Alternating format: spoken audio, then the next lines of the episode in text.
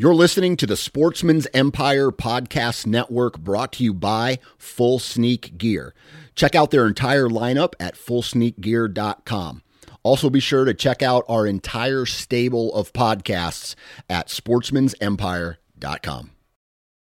New from Moultrie Mobile, the Feed Hub offers first of its kind cellular connection and control for nearly any spin cast feeder on the market. When used with the Moultrie Mobile app, you can monitor feed and battery levels, run feeders on demand, receive alerts when feeders are clogged, and remotely adjust feeding times. The Feed Hub is ideal for anyone who maintains feeders. Remove the guesswork and save time by planning feeder maintenance before you drive to your hunting property. For more information, visit moultriemobile.com. Look, Bumble knows you're exhausted by dating. All the must not take yourself too seriously and 6 1 since that matters. And what do I even say other than hey? well, that's why they're introducing an all new Bumble with exciting features to make compatibility easier, starting the chat better, and dating safer. They've changed, so you don't have to. Download the new Bumble now.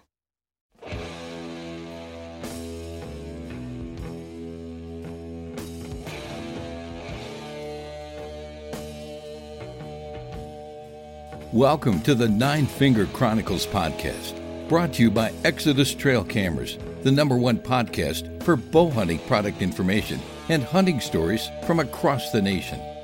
And now, here's your nine fingered host, Dan Johnson. All right, happy Monday, everybody. And I am still fighting this sinus infection that I probably picked up from the ATA show.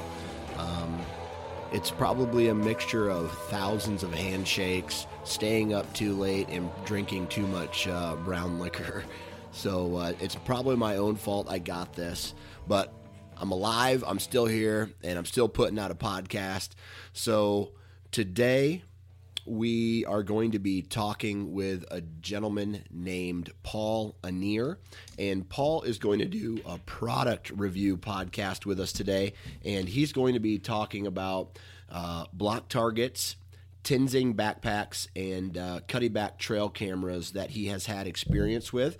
And uh, he's going to talk about the price, he's going to talk about the features that he likes and dislikes. And then. Um, elaborate on why he decided to buy them, what other uh, cameras or uh, what other products he maybe uh, put them up against before he purchased, and then uh, if he would recommend those products to you guys. So I'm going to keep this intro short because it actually hurts to talk, but I'm I'm a man, so I'm not going to complain about that. But before we get into today's podcast, I spoke with Matt Klein from Exodus Trail Cameras about what inspired Matt and Chad to start Exodus.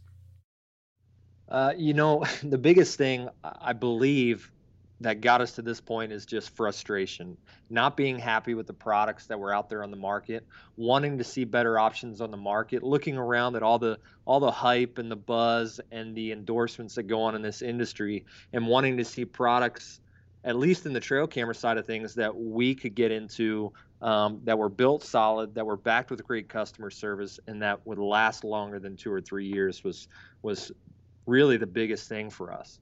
As always, if you guys want to find out more information about Exodus trail cameras, be sure to visit exodusoutdoorgear.com. And as you're browsing through their website and you do decide to purchase a trail camera, use the code 9 fingers. That's the number 9 followed by the word fingers, no spaces, and you will receive $20 off of your purchase. Now, let's get into today's podcast with Paul Anier. All right, on the phone with me now is Paul Anier. How you doing today, Paul? Doing pretty good, Dan. How about yourself? I tell you what, I'm fighting a cold, so I'm sure all the listeners out there can uh, can hear that. But uh, so bear with me if I turn my head and cough or sneeze. I'm sorry. I just wanted to make sure I, I got a podcast out uh, today. But uh, before we start uh, talking about you know, doing some of these product reviews that we're going to be doing today. Today is a, a product review podcast. Um, why don't you tell me where you're from and what do you do for a living? Yeah, I'm originally from uh, Southwest Wisconsin, um, Richland County to be specific. Um, I was born and raised there. I was fortunate enough to grow up on a uh, um, a family farm, basically, where my uh, my parents um, have lived there since uh, I think 1986. Um, they've uh, had 40 acres for quite a while, and then uh, in the early 2000s acquired some more land, and uh, now we are up to uh, my parents are up to about 120 acres in, in Richland County. So it's uh, it's a great area to be from, to uh, to grow up, and especially to hunt and fish. Um, just an awesome place to uh, to call my home. Perfect. And now I, And that- I, I currently live in uh, in Green Bay, Wisconsin. Okay. So, do you go back home to that uh, area to to hunt, or do you have uh, property in around Green Bay? I do go back to my parents' farm in, in Richland County um, quite often to hunt, um, especially uh, come rut. Um, I have a I have a small kid, so that kind of prevents me from getting home a lot. But um, I do have some properties up here um, in the Green Bay area, uh, just south of Green Bay. Um, I kind of knocked on some doors and got permission that way, and am fortunate enough to have some pretty good bucks to chase up here as well. Perfect. So, um, how far out of town do you have to travel to get to your hunting properties outside of Green Bay?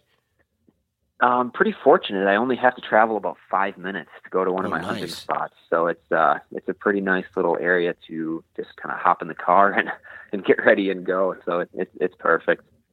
Nice, nice. And, and what do you do for a living? I work for a trucking company.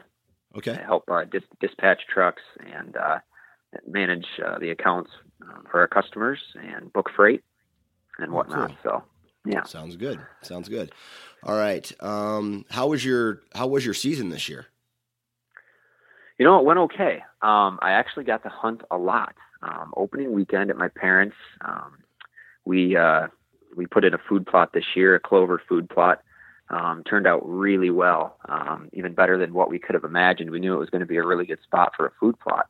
Um, kind of cleared out some brush and uh, and made it into a really nice clover and chicory plot. Um, hunted over that opening night in uh, in Wisconsin, and I actually missed a doe, unfortunately. But um, the next week, um, coming back here to the Green Bay area, I was able to harvest a doe on one of my properties that I had permission to hunt on. So that was excellent. Um, got some meat in the freezer right away in the early season, and uh, and then I didn't really hunt much until um, late October.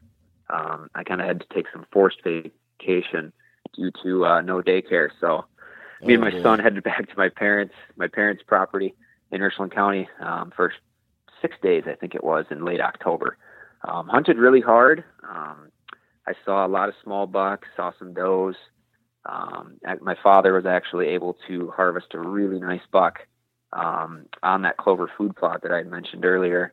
Right. Um, on a really nice, warm, windy day in October. It was October 23rd, actually. Um, Okay. Shot a really nice buck, and so that was that was good. Um, so what's came uh, home. what's really nice? What's a really nice buck? What it was? What what did he that he shot? Yeah, I guess for us, um, we've been trying to really manage the past couple of years, uh, passing up on, on some smaller bucks. Um, it, it grossed 135 inches, Okay. um, and I think it, it's going to be right around 130. It was just a, a really nice, heavy buck um, with some character, Cool. um, and that, that's his biggest bull buck to date. Uh, my dad took a lot of time off in his uh, his younger years when he was raising us boys to uh, show us the outdoors and stuff. So he's he's just now kind of getting getting really back into bow hunting and getting serious about it. Um, but it, it was a really great buck, and it was awesome to share that memory with him. Cool. And then what happened after that? Yeah, so a couple weeks later, I was able to take a three day weekend and head back to my parents. Um, first couple days were, were hard hunting, and then uh, on the last day of that vacation, I, I packed in a climber up to uh, one of these ridge tops. It's, it's kind of a really almost like a skinny ridge where uh, it's really hilly in southwest Wisconsin, lots of bluffs, um, steep terrain, and that's that's my parents' property for sure. And uh, kind of packed up a climber up to the skinny ridge, and uh, it, it's an area that just always produces for us. And got up in the climber um, in a tree I'd never been in before. Then within about 45 minutes, um, a nice eight point kind of came came from our neighbors from a, a nice little thick brushy area. um, just kind of cruising. Um, had his nose to the ground, just kind of walking around. Um, definitely searching downwind of a bedding area for some does, and got within range. Um, put the shot on him, and I, I drilled him right in the shoulder. Um, I use a Muzzy broadhead. Um, I have an older style bow, um, but it, you know it shoots pretty good, and it's just what I have to deal with right now. But uh, thought I put a good shot on him, and he ran away with the arrow. Um, I'd say it penetrated about six inches once I found the arrow. Um, tracked him that night because we found a decent amount of blood. Uh, tracked him for 150 yards that night for um, a couple hours because then we just started looking for a white belly in the area that we thought he might go to. Um, right. We ended up backing out. Uh, we didn't go any any farther than that blood trail. We kind of stayed where the blood trail ended and searched side to side. Um, and then we decided to back out, and uh, we probably searched a little too much that night. The next morning, woke up right at first light, went out and searched for him again. Found just droplets of blood on a trail that he ended up taking that we hadn't found the night before. And uh, then we got permission from some neighbors to uh, search around, and we, I unfortunately did not end up finding that buck. Um, he was just a solid 125 inch uh, two year old. Um, that's kind of, uh, you know, 125 is kind of what I'm looking for now. Um, right. Hopefully, in the next couple of years, I'll be bumping that up a little bit. But unfortunately, I did not find him. And then uh, gun season, um, I failed to see a lot of deer at all. I had the entire gun season off actually. Um, didn't see many bucks. Um, again, my, my father was able to put a decent one on the ground, about 125 inch uh, buck that had some more character. It was a nice 13 pointer, but uh, I failed to get a deer during the gun season, so I just ended my season with a doe kill. Hey man, I've had uh, plenty of those seasons where they just you know obviously don't try to work out like you like you plan, or you hit a buck and then it's just it almost feels like it's all downhill after that. But but uh, at least we, you know, at least in those uh, seasons, you still get to get out and hunt. Absolutely, it's awesome just to be able to get out and uh, enjoy nature, if anything, and then anything else is gravy. Right, right. All right, well, let's get into this. Uh, these product reviews. And when you initially contacted me, um, the first product, and that's what we're going to start off here today, is the uh, is the block target, and and you mentioned in there about it being easy to you know easy to throw out and then just get your archery practice in. Have has that been something that in the past you know you you just haven't been able to practice as much as you as you wanted? Yeah, absolutely. Um, when I grew up at my parents' farm, uh, we always uh, had a big bulky target. Um, also, way back in the day, my dad would uh, would break out some hay bales. Um, I know a lot of people out in the country have done that as well. I'm sure I'm not the only one.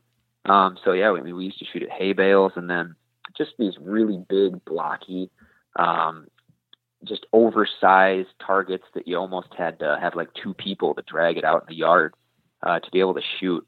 Um, so it, it's it's kind of a new experience for me because this is so mobile and you could just really take it anywhere. I mean, you could put it in a small car in the trunk and drive it out to, uh, you know, like some public land and shoot. That's kind of what I've done before.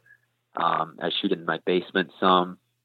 So it's just a very versatile um, target, and it's it's just overall a, a pretty good product the more you use the broadhead side of things, the more damage it does to the actual target.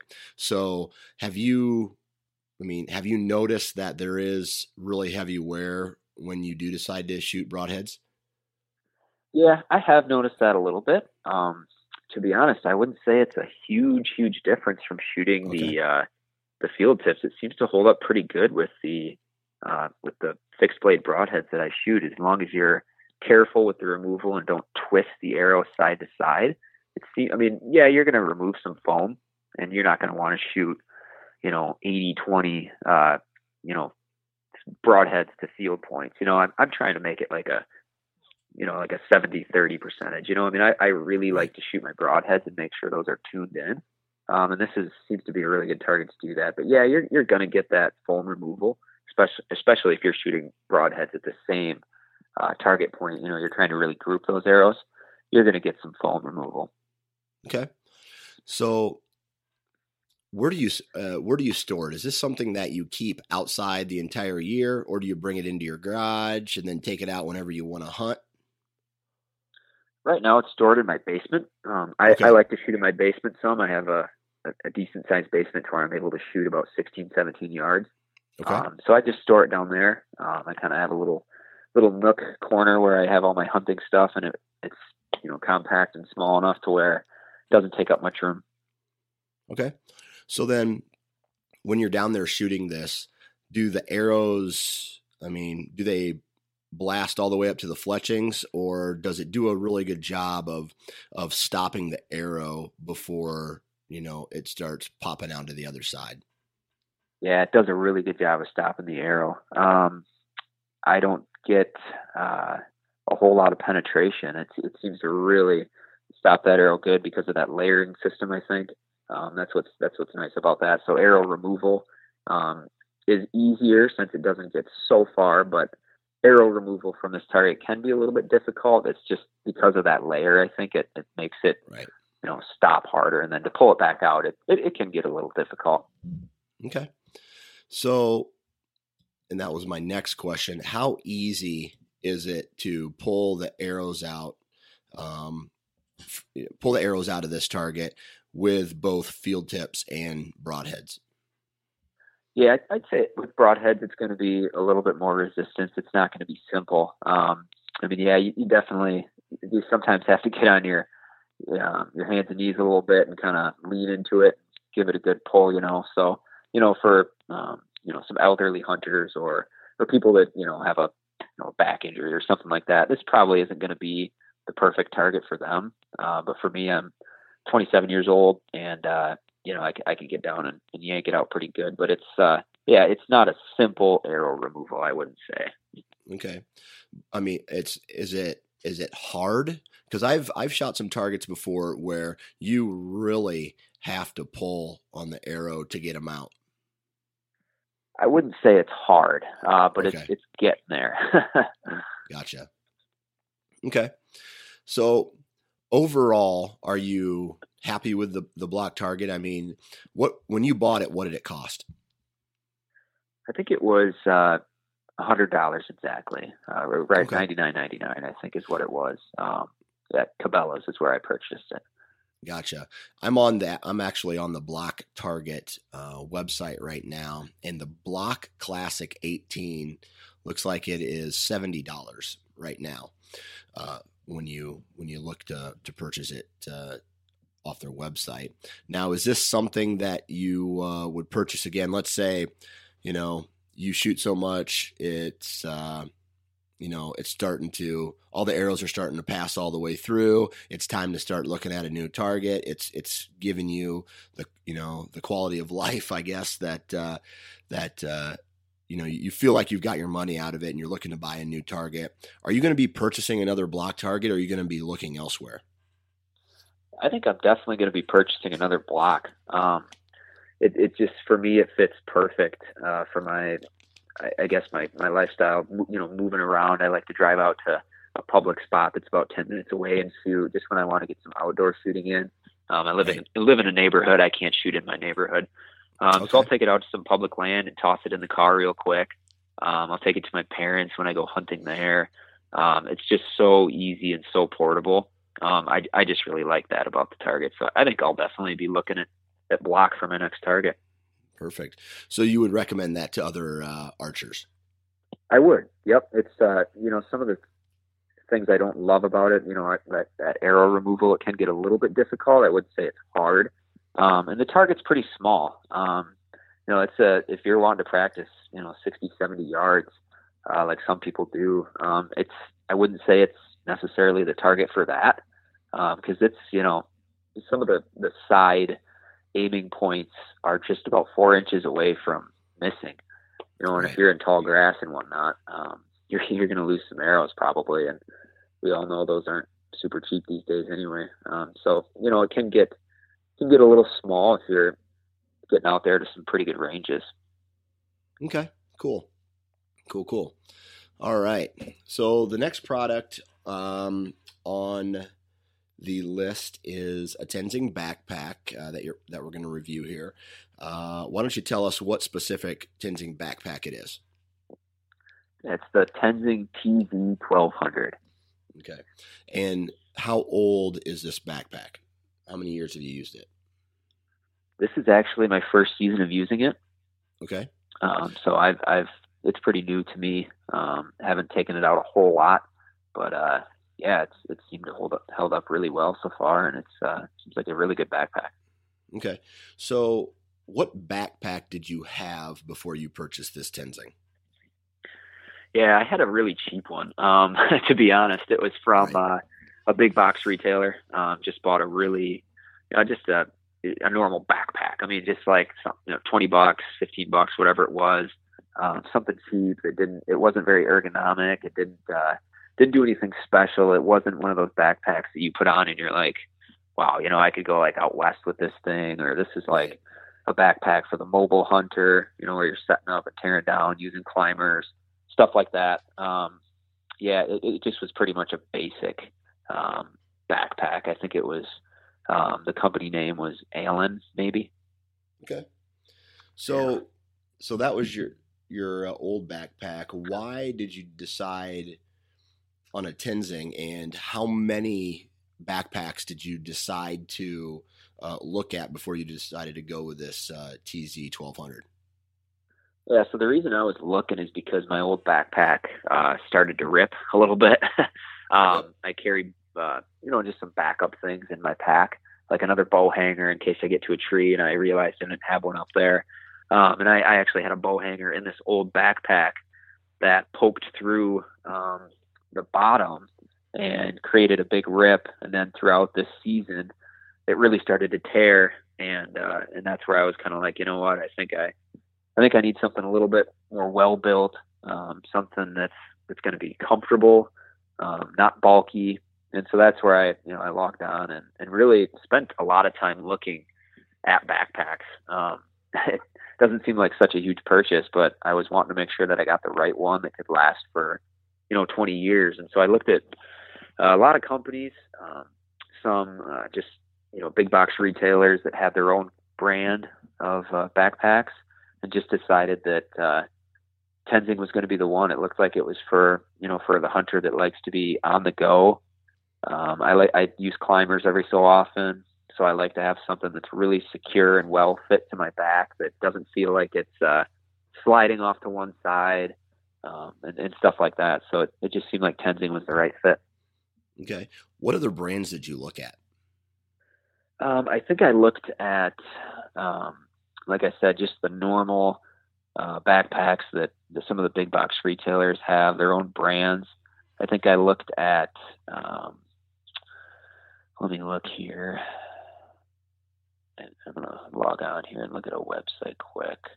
Um, I think it was uh, Dakota was one of the brands, I believe. Um, okay. Let me verify that. I want to make sure that I uh, got that right. But I looked at, you know, just all the brands out there pretty much, and, and looked at a price range that was kind of where I was uh, going to be. Um, and and this Tenzing seemed to be just the perfect fit. Okay, so what was that price range that you wanted to keep this pack in? Um, like in in that price range? What was that price range? Um, it was anywhere for I think uh, about um, eighty to about one hundred twenty bucks is kind of was what I was looking to spend. And real quick, it looks like uh, Fieldline was one of the brands I was looking at. Uh, Badlands was one of the brands. Okay. Um, yeah, so and just very. What did this? What did this? What did this T twelve hundred cost? it was right at a hundred dollars. Um, okay. I think I, I got it on a, a decent uh, special around uh, um, uh, Black Friday this year, so it was a pretty good deal. Okay, so what were some of the features about this pack that really turned you on to it? Yeah, well, my old backpack just had like a, a main compartment, just one huge main compartment, and I really didn't like that for a lot of reasons because uh, you know, I like to take, uh, you know, if I have a camera back at the house, um, a trail camera, I like to put a, a trail camera in there in case I'm putting it back out in the woods.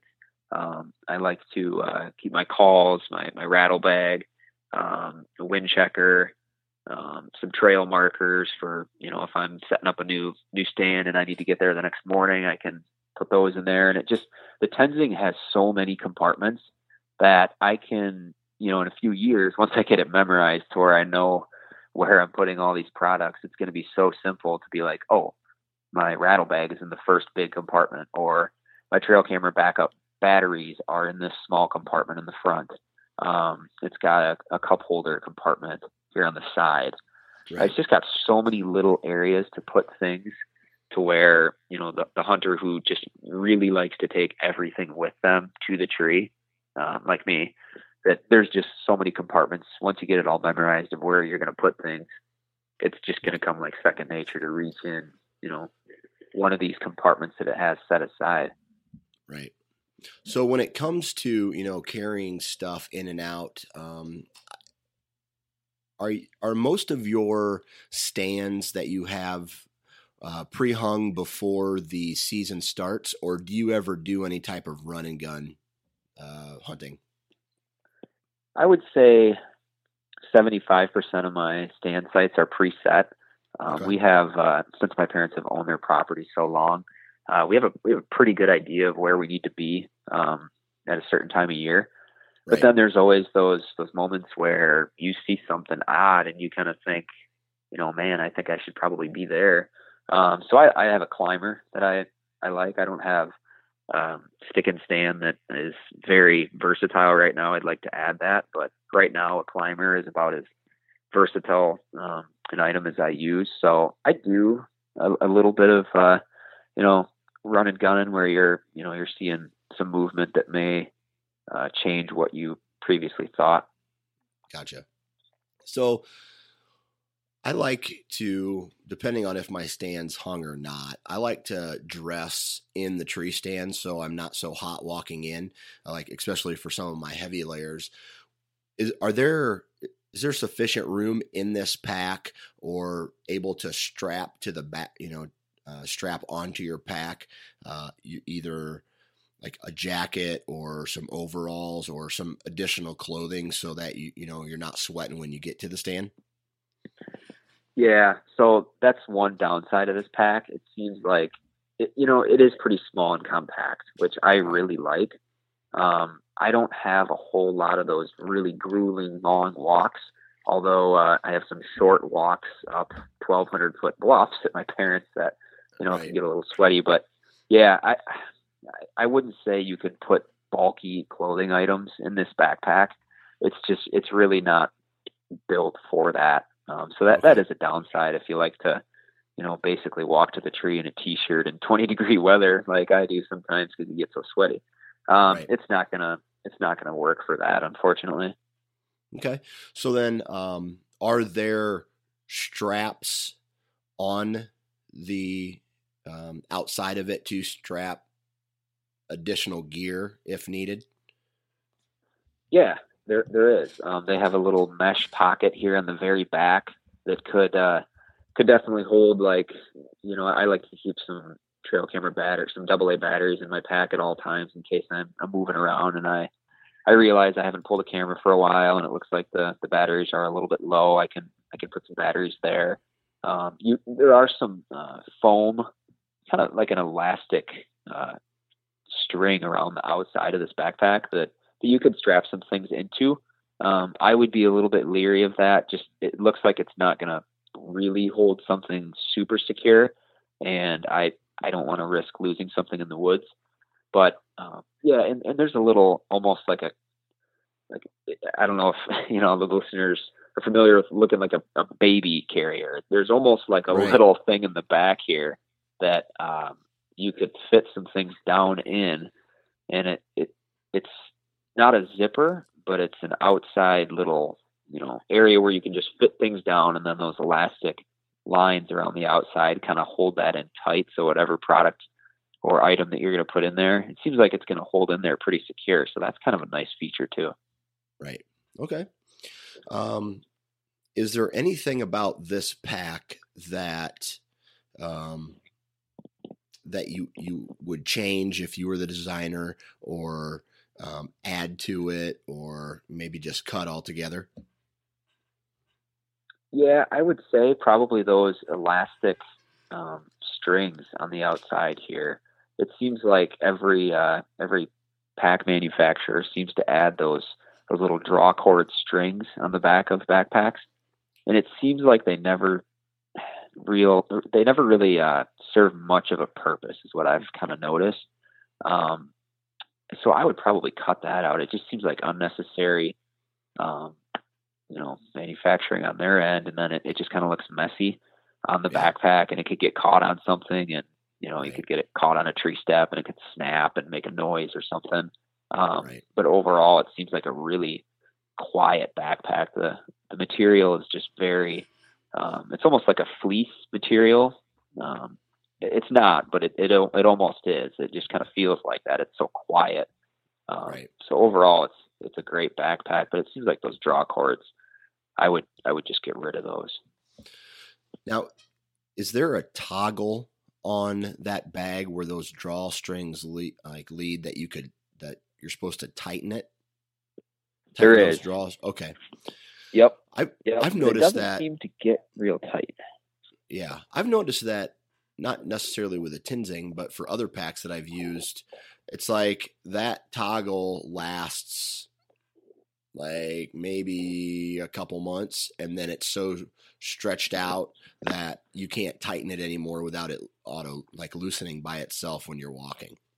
Yeah. Yeah i agree. I agree. And it seems like this one's going to uh, last a little bit longer but overall i just think it it doesn't you don't look at it and go you know wow that's that's for this sort of right. item to hold in there tight um, i think it's just kind of just kind of there and it doesn't doesn't make a whole lot of sense right Okay.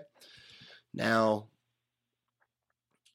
you know, looking back at this purchase, would you have maybe got a bigger backpack, maybe spent maybe a little bit more money on a backpack, um, knowing what you know now about about this backpack, or are you happy with this purchase? I'm pretty happy with it. Um, okay. It's it's very ergonomical and it's it's small, which I you know, like you said, you, you can't really, I, you can't pack clothes in it, but you know, I guess like I'm gonna, I'm gonna walk to my tree no matter what. You know, I'm not right. gonna, if I just because I can't pack clothes in my backpack, you know, that doesn't mean I'm not hunting. I'm, I'm just gonna hold those clothes or sling them over my shoulder, um, carry my bow, and it might be a grueling walk, but you know, you're gonna get to the tree because you know you got to hunt. You know, but uh, this is it's a small backpack, but it's got a really nice um, front clip that you can hook around your belly and snap in front of you. And then it's also got one a little bit lower that would um, you bring straps around your body and hook it uh, at right about hip height or a little little bit higher, kind of right right below your belly button. And it's just you know like I said for the mobile hunter, it doesn't even feel like you have a backpack on. Um, it's gotcha. so light and you know you can't really fit gigantic heavy items in your backpack anyway. And so there's times where if you're wearing enough clothing, you hardly even know it's on. And if you're using a climber, you know, that's kind of a, a grueling um, process to get up in a tree 20 feet in a climber, right? I mean, you're working, you're kind of working hard. And the last thing I want is something heavy and bulky on my back to weigh me down. And once I get up in the tree, it's like, oh, I have a backpack on, you know, and it's just, it's so small and, uh, but yet big enough to fit all the necessary things that I would want to hunt with.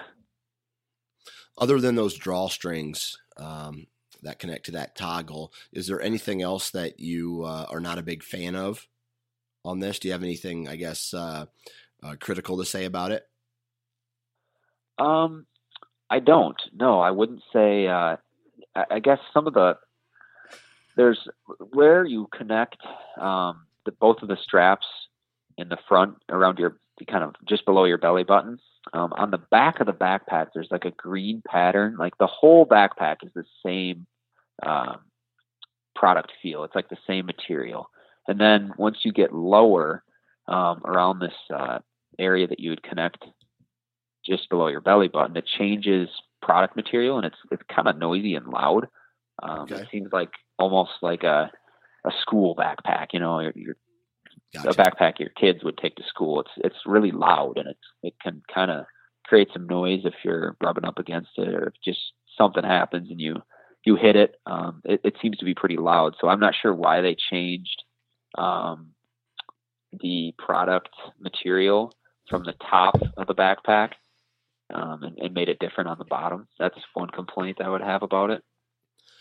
And I had the guy from Tenzing on uh, this show a while ago. So, to all the listeners right now, after this podcast, go check out the Tenzing uh, podcast that I did with a guy named Jay Robert. He's the guy who designed all designs all the Tenzing uh, packs, and I'm pretty sure there's a reason for that. But uh, off the top of my head, I can't remember what that is. But uh, after the, this podcast, go check out the Tenzing podcast that uh, I've done previously, and uh, you may get some more information on uh, on what you're talking about. So, would you buy this backpack again? I would. Yep, I would. I would buy it again, and I would recommend it to uh, to friends who are just looking to carry the bare minimum to the tree. Right. Um, I definitely recommend it. Cool, cool. All right, let's see here. Uh, last product on our list today is the is a Cuddeback trail camera. Um, so, what specific Cuddeback trail camera are we going to be talking about? Uh, we're going to be talking about the uh, long range IR, and I think they they also call it the E2 model. Okay. All righty. Um, now, how many trail cameras do you have? Um, last year, after getting one stolen, um, I have uh, five currently. Okay. Are they all Cuddebacks? They are not. Nope. I have uh, four Cuddebacks. Actually, I have six total now. Uh, got one just recently. Six total. Uh, four Cuddebacks, a Moultrie, and a uh, Wild Game Innovations that was a gift to me. Gotcha. All right. So the first question is, um, you you've purchased four Cuddeback trail cameras. Um, are and they are they all that I long range IR E? Two, two of them are. Two of them are okay. Now, what uh, what specifically about this long range IR E two that is it? I mean, what are some of the positives? What do you like about it? Why why did you purchase that one? And then do me a favor and talk about why you decided not to stay with that trail camera when you went to purchase your next trail cameras. Yeah, so I what I really love about the Cuddebacks, and it seems like they kind of uh, you know talk about this a lot when they advertise the cameras is the trigger speed. It seems like I mean I've I've gotten so many pictures of running deer. Um, you know, in, in most trail camera manuals, they they tell you to kind of angle um, the camera down a trail uh, and not face it totally perpendicular. So you'll you know you'll get the deer will be in the detection zone for a longer period of time, basically. And with a Right. Cuddeback, I've noticed that you you do not have to do that. With the quarter second trigger speed, I think they have. Um, Okay. it it really holds up well. Like if you're looking to catch deer, you know, chasing uh, during the rut or whatever, and if you're wanting to put it, you know, straight per- perpendicular to that trail and not angle it down the trail, um, you can do that, and you're still going to get a picture of that deer. It seems like every time I pull a Cuddeback and look at the pics, um, it's a picture of a deer or an animal. I don't get those wind pictures. I'm not getting just a blank shot of a sunrise. I mean, it's a picture of a deer, um, and that's what I think I, what's really what's drawn me to Cuddeback is just when you pull it, you're going to get deer. Okay. So then on um, with that said, you know, kind of elaborating on that, what about all the other features? Battery battery life good, um, the infrared portion of it good. Does it take good nighttime pictures? Um, is it easy to set up? All that stuff. Yeah, so I would say that they've really improved on their battery life. Like I said, I have a couple older Cuddeback models, and the battery life isn't great on those. Uh, granted, one of them is a, a white flash camera, so that's never going to be excellent. But uh, the battery life on this camera is great. Um, you know, where I live, where my uh, main property is in Southwest Wisconsin, I mean, it's obviously really cold, um, and you know, I, I leave it out all winter, and I can have a camera run on the same set of batteries from you know early October through you know like mid February, and for I, I think that's excellent for the the conditions that I'm putting that camera through. Um, I've been very happy with the battery life, and even on low battery, it seems to still take pretty good night pictures. Um, overall, I wouldn't say the night pictures are excellent. I've I've worked with better cam- you know I, I've had better cameras that I've I've worked out that have you know really put up some good night pictures. Um, and the video mode on this new Cuddeback isn't excellent either. It gets a little bit grainy on the nighttime video, and I like to use video because you're, you know, a, a picture is is great, but you know what's a what's a video? That's that's excellent. You you know you get to see everything about that deer and how it's behaving. Um, so I use the video mode a lot, and I wouldn't say I'm very satisfied with the video mode on the Cuddeback. Um, what is good about it is the um, flash range and the detection range at night.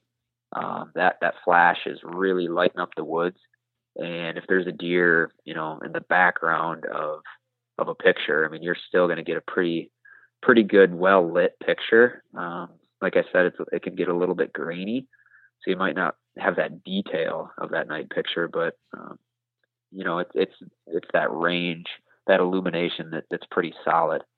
Um, and the the compact size, I think, is another thing that really drew me to this new Cuddeback. Some of the older models are kind of big and bulky, and with a lot of other trail camera companies these days, you see that that bulky look. Um, although a lot of cameras are moving towards that compact size, but this is a really small camera that can hide great on a tree. Um, they have that just kind of that brown um, finish to them. Cuddeback is just it looks like they've all had just that brown finish. It's a really nice look out in the woods. They've never really messed around with a camo camera or like a, a black and white, uh, black and a bunch of other colors on the camera. They've never really messed with a design like that. It doesn't seem, from my experience. And so it's a nice brown color that goes really well up against like a a, a decent sized sapling. Um, that's kind of a tree that I always look for when I'm setting up this camera.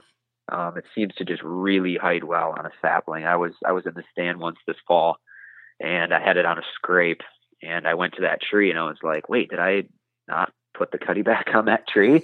and I pulled up my rangefinder and and saw that it was still there, but it just it fit so well up against that sapling that it just you could hardly tell it was there. I mean, you know, if, so if people are hunting some public land, it's a pretty good camera to hide. Um, it, it, just seems to really blend in well with the woods. Right. Okay. Um, so why did you then? I mean, it sounds to me like you're happy with this this camera. What did it cost? Uh, the E2 model, um, it's right at $150. Okay. I think I, I got this uh, on Amazon, I believe, uh, once for 140, but that's that's really the cheapest I've ever seen it. So it's right at 150, and for that price point, um, for it to do the things that it does, uh, the daytime pictures are beautiful. I've had so many nice pictures of uh, of some good daytime movement, and the pictures are just fantastic during the day. I've I've really never had a bad daytime picture. Um, no graininess to daytime pics. Um, it it just they always produce good pictures. Um, yeah, for I mean for 150 bucks, you're you're getting a camera that has one of the tra- fastest trigger speeds out there. Um, really great daytime pictures.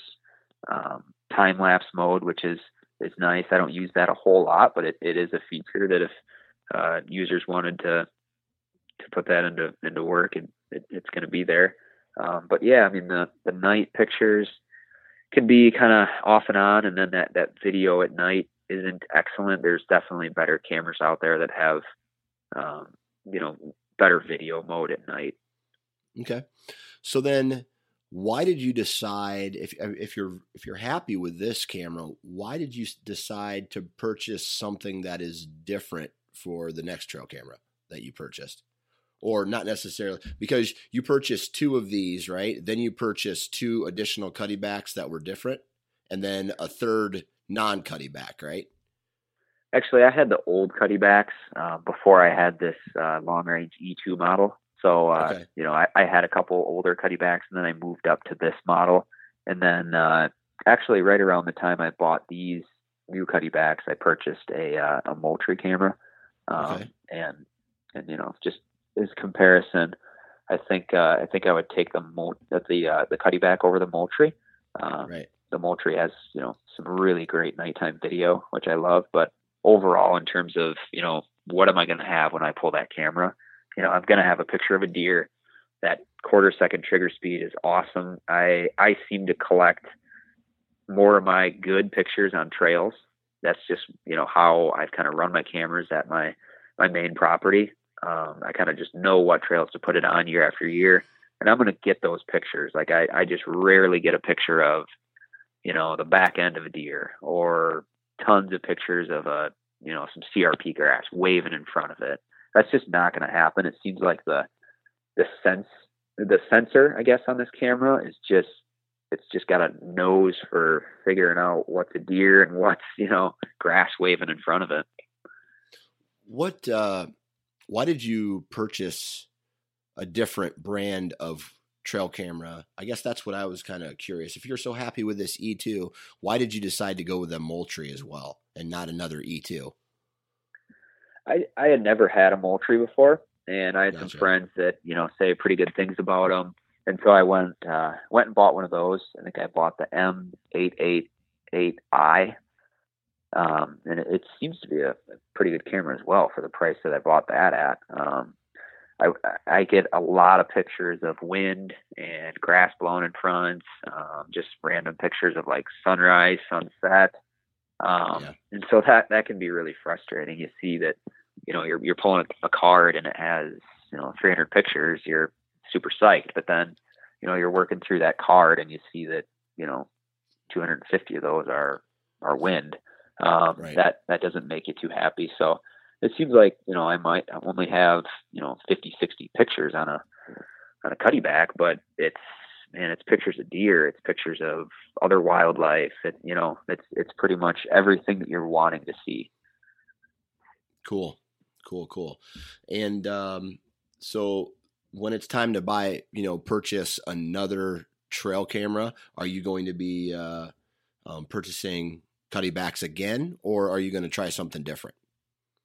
Um, I might try something different. Um, I wouldn't say it's the camera that you know for that 150 price point, like 150 dollar price point that you have to have.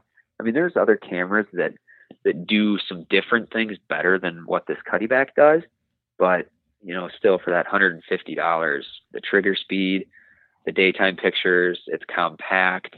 Um, another thing I didn't mention either, Dan, is that it seals really well.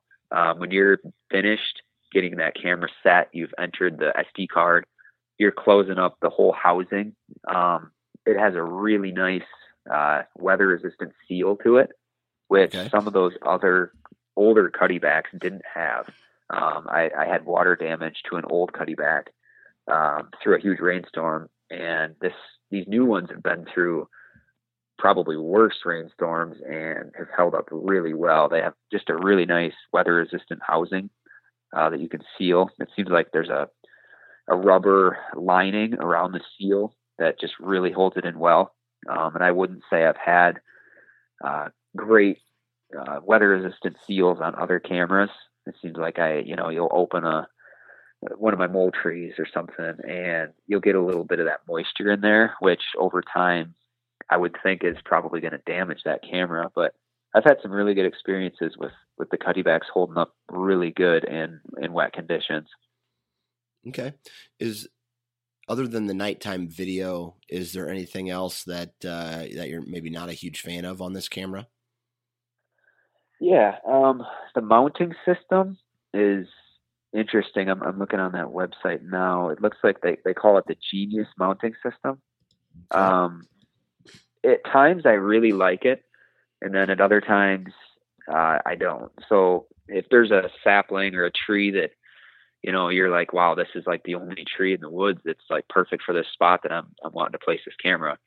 If there's a tree that kind of has some some un, unevenness to it, or it's uh, you know, it goes forward and then back, and then you know, it's just a little bit off. It's not perfectly yeah. straight. This mounting system can kind of kind of create some difficulties if you're doing that. Um, what it is is a little uh, just a little plastic piece that uh, you you put the strap through the middle of that plastic piece, and then you uh, actually slide the camera onto that plastic piece. Okay. Um, so it kind of just it kind of just clips in almost, and it's really nice for like those perfectly straight saplings that you can find. You know, it like I said, it hides really well against it, and it, it mounts on there really easy. But if you're, you know, like I said, if you're looking and, and you find a tree that's uneven, um, you know, this mounting system can kind of give you some fits, whereas uh, other cameras kind of just the actual camera will mount up against the tree, whereas this is not. You know, you're sliding it onto that little plastic piece, so you're kind of at the mercy of how that's designed right. to to fit it really well up against you know the the tree that you're looking for. So that's it can be positive and then it can be negative too because you know if you don't find the right tree it's it's not a perfect system. Gotcha. So um, and you mentioned that you might be looking for the next time you go for a trail camera you might be looking for something different than a, than a Cuddeback not be not because it's poor performing because you're happy with it just that you know you're always up for new type of you know something different right Exactly, exactly. I think you know, like you've, I don't know. I, I listen to your to the Wired to Hunt podcast, and you and Mark always, you know, you're talking about really do your research, you know, and that's I kind of taken that to heart where I want to find that company that, you know, it, there's just a perfect fit where you feel like you're supporting this company and they're putting out a really good product and you're just super happy with it. Like I, I'm kind of one of those people that likes to likes to research my gear and make sure I'm I'm putting in the time to uh, to get something that's that's going to give me what I'm looking for in terms of performance. So I'll be looking at other cameras for sure,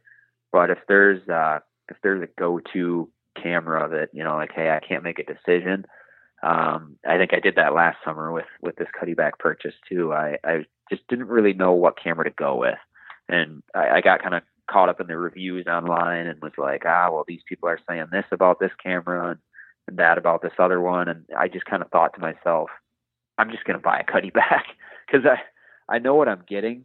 And, and when I can't make a decision, I, I guess I'm just going to go with the Cuddeback. But yeah, I'm going to be looking at some other, other camera companies in the future for sure. Right. Um, you also mentioned that you got a Wild Game Innovations camera as a gift. Did you get that for Christmas? I did. Yep. So it's pretty pretty new. Yeah. Yeah, I have it out in the woods right now. Actually, uh, I'm doing some late season, well, postseason now here in Wisconsin.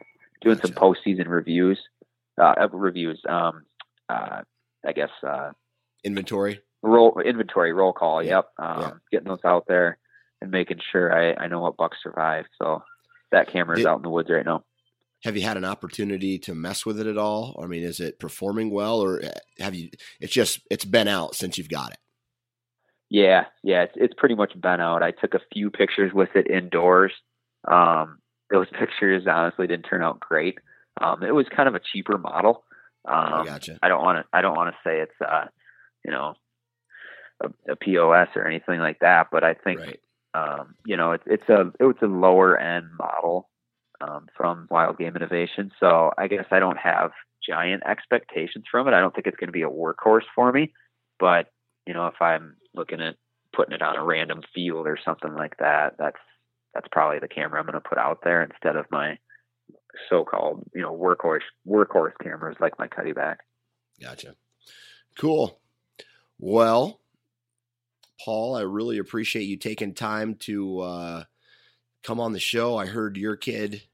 I heard your kid uh, in the background, and I can hear my kid in the background. So our little nap time slot that we scheduled here is over for us. yeah, that worked out well, though. We made it uh, almost all the way through. almost, almost. That's good enough for me, right? Exactly. Yeah. Thanks for having me on, Dan. I really appreciate it. First off, I want to say thanks to Paul for coming on the show and reviewing these products with us. Hopefully, this has uh, provided you, the listeners, with uh, a little insight on these products, and maybe it's a product that you would like to uh, look into at some point. Now, as always, thank you to all your listeners for taking time uh, out of your day to uh, download the podcast, listen to it. And if you guys haven't already, make sure you go check me out on Instagram, Twitter, Facebook, and uh, social media and whatnot. Because I always put out uh, a lot of content there as well. I post some trail camera pictures and just have some pretty cool conversations with everybody on uh, social media.